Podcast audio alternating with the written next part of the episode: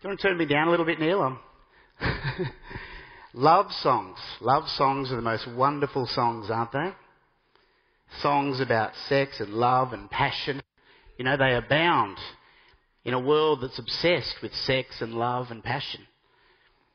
Well, as the designer of love and sex and passion, as the one who, who made our bodies, you know, with nerve endings and soft spots and tender places, God inspired Solomon to write a song of songs, meaning the best of all songs. And because it's all about love, it's the ultimate love song. See, although Solomon, you see, with all his God given wisdom, although he wrote a thousand and five songs, this is his number one. This is his greatest hit, if you like. The Song of Songs, you see, while it's 3,000 years old, it's absolutely current for every single one of us. Whether you're single, whether you're dating, whether you're engaged, whether you're newly married, whether you've been married for many years, the Song of Songs is for you. Now, maybe some of you, though, you feel a bit awkward about this. Maybe you think, you know, should we be talking about this in church? And if so, you're actually certainly not alone. Even many good and godly Bible teachers either won't touch this book or they'll de-sex this book by teaching it only as an allegory about Jesus and the church. But the poetic wisdom of the Song of Songs is not primarily about God's grand plan. It's actually more about our everyday world of, of human relationships. First and foremost, this is a love song. It's a song between two human lovers who, for the most part, are actually kind of blissfully unaware that we're even listening to them. And so, what they say to each other, they say in the context of intimacy. You know, they're not, it's not two people who've, who've met at a party and decided to go home and sleep together. It's two lovers who've unconditionally pledged themselves to one another in marriage. It's a love song. And it uses uh, poetry and poetic license. So it's, it's not actually in chronological order. You know, we don't hear about their wedding until chapter 3, and yet they're married nonetheless right from the opening scene. It's a love song with two main singers, so it's a duet between a country girl and a shepherd lover. You know, we don't know their names, we don't know who they are, but this just serves like the poetic intent for them to represent every man and every woman who's ever been in love. There's a third group too, though, a group of backup singers who we saw. In this opening scene, it's a single friends who just drop in from time to time to sing a verse or two. So, what I would love to do, as we open up to chapter 1, and I really want to encourage you, I'm not going to put anything on the screen, but I really want to encourage you to open up to Song of Songs, chapter 1. And as you do, you'll notice in italics the translators have put beloved, okay, when the girl's speaking, lover when the man's speaking, and, and friends and when they're speaking. So, who speaks first? Who's the sexual aggressor? Who's the more passionate one? Well, she is. She speaks first, she speaks last, she speaks most. Because she's free, she's passionate, and she desires her husband. So, right from the start, she says, Let him kiss me with the kisses of his mouth, for your love is more delightful than wine. Pleasing is the fragrance of your perfumes, your name is like perfumes poured out. No wonder the maidens love you. Take me away with you. Let us hurry. Let the king bring me into his chambers. You see what she's saying here? Right from the start, she's saying, Kiss me with your mouth and take me to your bed and do it now. Welcome to the Song of Songs. Well, she's in a hurry though. She's in a hurry. We're going to slow things down a little bit and kind of just take it verse by verse. Verse 2, have a look. First, she wants to be kissed. Let him kiss me with the kisses of his mouth. And it's, it's really good, isn't it, to see married couples kissing. You know, because kissing, it's such a, it's just such a natural part of human intimacy. I mean, what's the first thing that often happens when couples start fighting? They stop kissing. And so if you're a couple, kiss each other. Kiss each other with the kisses of your mouth. Next, she moves from his lips to his love. For your love is more delightful than wine. She wants to be kissed, not just because he's a good kisser, but because he's a good lover. His love being something, you know, she can, she can touch, she can taste, she can smell. Like good wine. You know, it's sweet, it's smooth, it's relaxing, it's intoxicating. Verse 3, she continues, pleasing is the fragrance of your perfumes. Okay, smells nice, smells really nice. And as perfume companies know, sexual attraction comes not just through our eyes, but through our noses. And so, men, we mustn't miss this. We've got to shower. We've got to use deodorant. We've got to shave. We've got to use aftershave. We've got to brush our teeth, comb our hair. We've got to groom ourselves. Why? So that you're attractive to your wife. Now, I'm not saying you've got to be a metrosexual, but you do have to be a good husband. So groom yourself, look nice, smell nice. For who? For her. Now, actually, married couples, my, my application today is going to take. There's things in, there's something in this for everybody, but for married couples, the application today is going to actually take the form of some questions that I want to encourage you to ask each other on the way home. There's only three of them. Lee and I have already discussed these questions at great length, and I also want to encourage you to write these down and to discuss them too. So, first question Husbands, on the way home, ask your wives, is there anything in my grooming that I could do to make me more attractive to you? First question. And wives, you could ask your husbands the same question. Is there anything in my grooming that I could do to, or I could improve to make me more attractive to you? Okay, next. She says, Your name is like perfume poured out. No wonder the maidens love you. Now, she's talking here about his reputation, about his character, his integrity. She's saying how she's, in, uh, she's attracted by the fragrance of her lover's name. And men, we mustn't miss this one too. That godly women, you know, godly women are not just interested in how much you make or how you look. You know, you may be a hunk, but a hunk of what? You see, that's the question. She wants to be able to respect you. She wants to be proud of you. She wants to be able to say, That's my husband. You know, he's a great guy. He loves Jesus. He loves me. He loves the kids. He reads the Bible. He prays. He, he works hard and fair. He's honest. He's faithful. He's great and I love him. And she doesn't want a harsh husband, a lazy husband, and always out pursuing his own hobbies husband. She doesn't want a selfish husband. She doesn't want a, I don't read the Bible and pray husband. She wants to be attracted to your character. And so, husbands, another question for the way home. Question two ask your wife Is there anything in my character that you find unattractive. And, and let her speak. Let her speak freely. Let her help you so that she can be more attracted to you. Well, verse 4, she says, Take me away. Let us hurry. Let the king bring me into his chambers. And now she's impatient. She's really impatient. And yet, yet, that's my beautiful wife. I'm so proud of her. She's impatient. And yet she waits upon him to take her into the chambers, you know, into the, into the bedroom, the bridal chambers. And notice that, that while she calls her lover the king, and she does, she calls him the king, in my view, this is not literally Solomon of whom she speaks. Yes, Solomon's the song's author. I don't think he's the lover. The lover of whom she speaks is really a shepherd, as we'll see in verse 7. He's a common shepherd. But nonetheless, he is her king. And their lovemaking is majestic.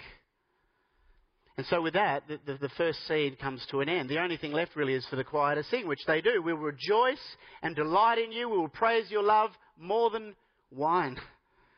You see, although love is blind, her friends aren't saying, What does she see in him? They're saying we rejoice and delight in him. They're saying he's a great guy. You've got a great relationship. And so, yes, your love is greater than wine. That's what they're saying. And you know, there's an important principle for us here too.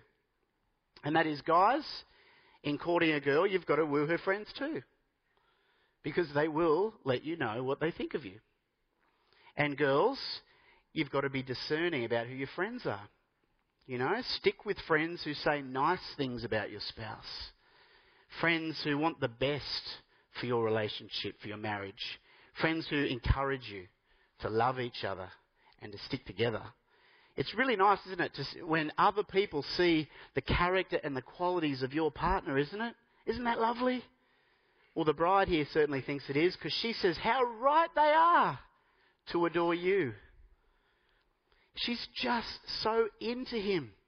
You know, and she, and she just delights in telling him. It's beautiful. In verse 16, she says, How handsome you are, my lover. Oh, how charming.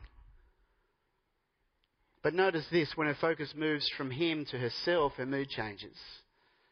From verse 5 Dark am I, yet lovely, O daughters of Jerusalem.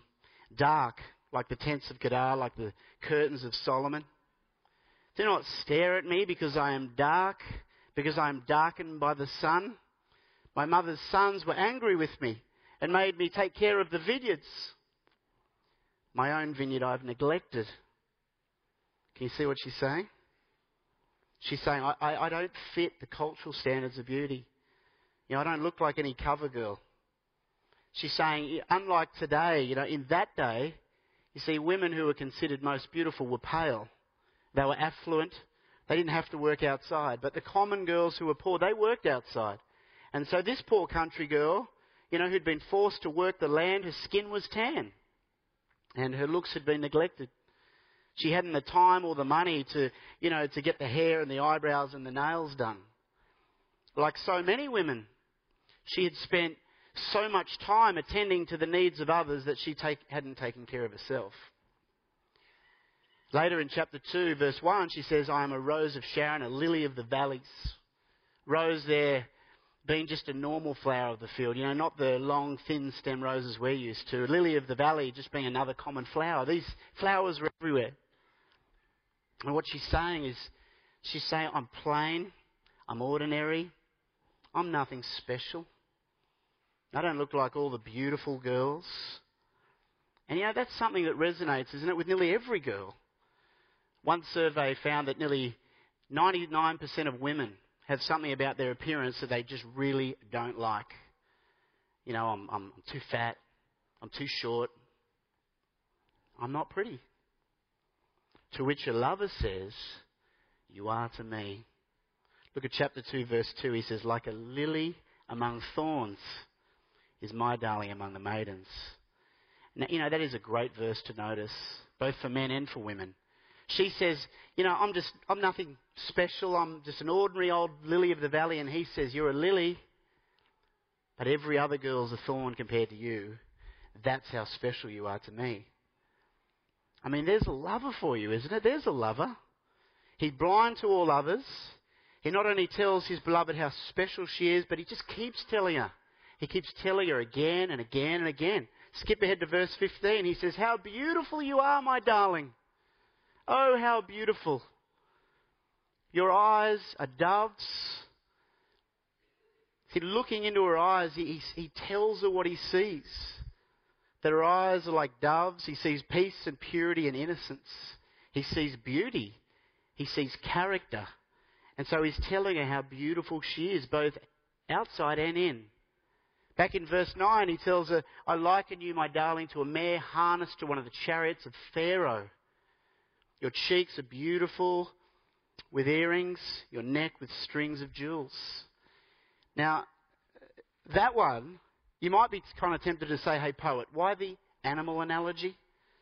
You know, why not stick to the flower and dove metaphors? Why compare it to a horse?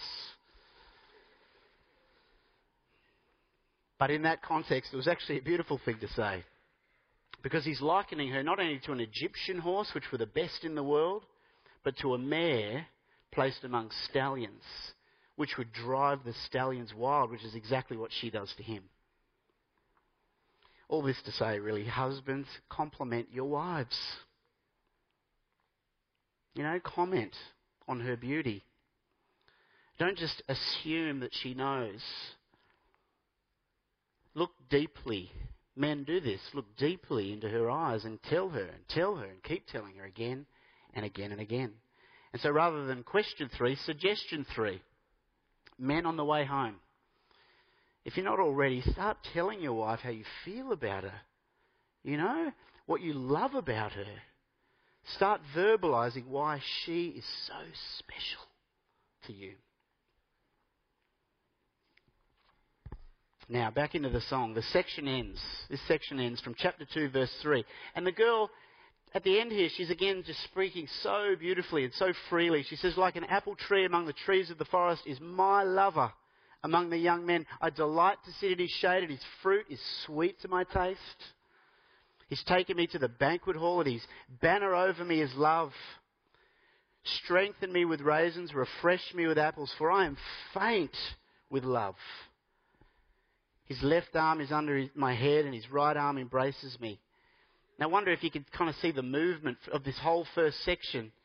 You know how it, how it opened with her passionate longing to make love and how it closes here with her ecstatic exhaustion after having done just that. Our lovers here, they're sitting, they're just sitting back in each other's arms, and while there is still a lot of eroticism going on in these verses, her focus here at the end is on joy and it's on protection. Why? Because she's in a safe place. She's in the arms of her lover, of the man that she's happy to entrust her body to. And so, naked and unashamed, which is the way God intended it to be, they recline together, and his banner over her is love. She's saying, He's my banner. He loves me, He looks out for me, He defends me, that close to Him I'm safe and secure. I'm protected, I'm cared for. She's saying, I'm loved. I'm loved. I mean, what a picture of protection, of provision, of security and shade. You know, that unlike her harsh brothers who provided no shade from the sun, did they? Her gentle lover, he provides all that she needs. And so she eats of the fruit, and it's sweet to her taste. It's all very innocent. It's all very good. It's kind of reminiscent of pre fall Eden, isn't it? God had said about each other, take and eat. And so they've taken and they're eating and they do so with such pleasure and with such delight. It's wonderful, isn't it? Love is so powerful, isn't it? Love is so powerful. It's so powerful that it just utterly captivates you with a person, doesn't it? It utterly shapes kind of the way you see them, the way you think about them, the way you treat them. Love is blind. It kind of changes the way you see it. It mesmerizes you. It transforms you, doesn't it? It's transformative, it's delightful. Maybe for you, though, you're kind of sitting here and you're thinking, this is making me a little bit sad. You know, maybe you're thinking, I don't love anybody like that. Maybe you're thinking, I don't have anyone that loves me like that. If you think that way, you know, you're wrong. you're wrong, you know. You do have somebody who loves you like that. It's Jesus. Because you see, it's very easy for us to downplay Jesus' love for you because it's not the kind of the romantic, sexual kind of love that our culture tells us we have to have. But in reality, Jesus' love is even stronger, far stronger, and it's exactly the sort of love that shapes what he sees in you. And where do we see this most clearly? We see it, of course, at the cross. And especially in that moment where, after everything that he's been through, you know, having been betrayed, falsely arrested, lied about, ridiculed, spat on, whipped, beaten, a crown of sharp thorns pressed into his head, nails driven through his hands and his feet. He's hanging, he's hanging naked, humiliated on that cross, and it's still love that totally shapes what he sees. Because you see, hanging there on that cross, Jesus, he doesn't look out and see a bunch of hateful murderers. He looks out and he sees a bunch of confused sinners. He sees sheep without a shepherd. And so, with a love that absolutely defies description, what does he do? He calls out, Father, forgive them, for they know not what they do.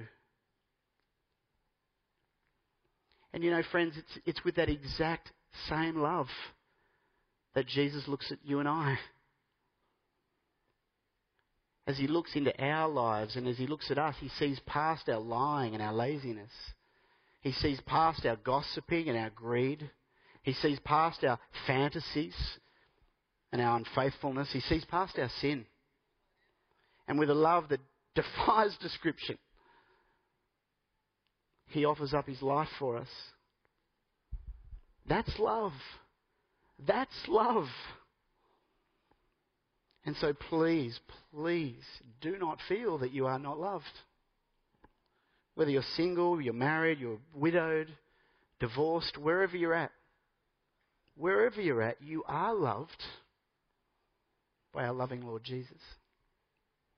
And so, with that reassurance, I want to take you to the final verse, okay, in this section. A verse specifically for the single people among us, okay? Chapter 2, verse 7. It's like a chorus line.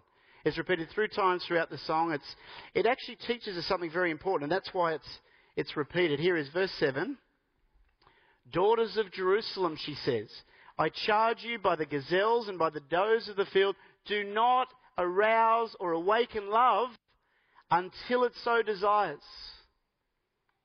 In other words, she's saying if you're single, all right, don't arouse love too soon. Don't awaken it too early. Don't force love. Don't hurry love. Don't be so afraid of being alone that you rush into love too fast. Why? Because love, it is so intoxicating and so exhilarating. It is so hot and so powerful.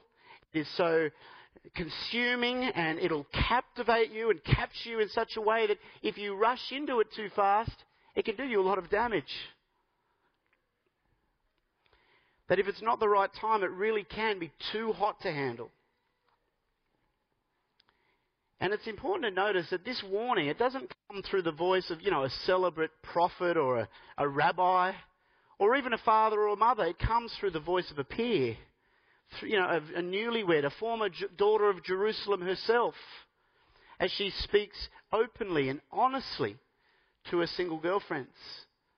And this is a picture, really, this is a picture of um, peer pressure at its biblical best. Out of her wedding chamber, she comes and she tells her, her single friend, she says, Wait for this. Wait. It is worth it. It is worth the wait. She's saying, Draw the line. Draw that line until it's time. Now, you know, a lot of single people are often asking, you know, where's the line? Where's the line? How much, where can I go? How much, where's the line? But it's the wrong question. It's the wrong question. The right question is not where's the line. The right question is when's the time? When's the time? And when is that time? It's marriage. It's marriage. It's that beautiful gift that God has given us. And so, as hard as it can be, and I know as hard as it can be, if you desire to honour God and to put Him first, if you trust God, if you truly believe that He knows what's best, then if you're single, if you're dating, you'll wait. You'll wait until the time is right. And then, and only then, only then, and I think this is why she's giving the warning, will it be white hot and wonderful pleasuresome and joyful beyond your wildest dreams. Because you waited until the time was right. Let's pray. Talk to our great God.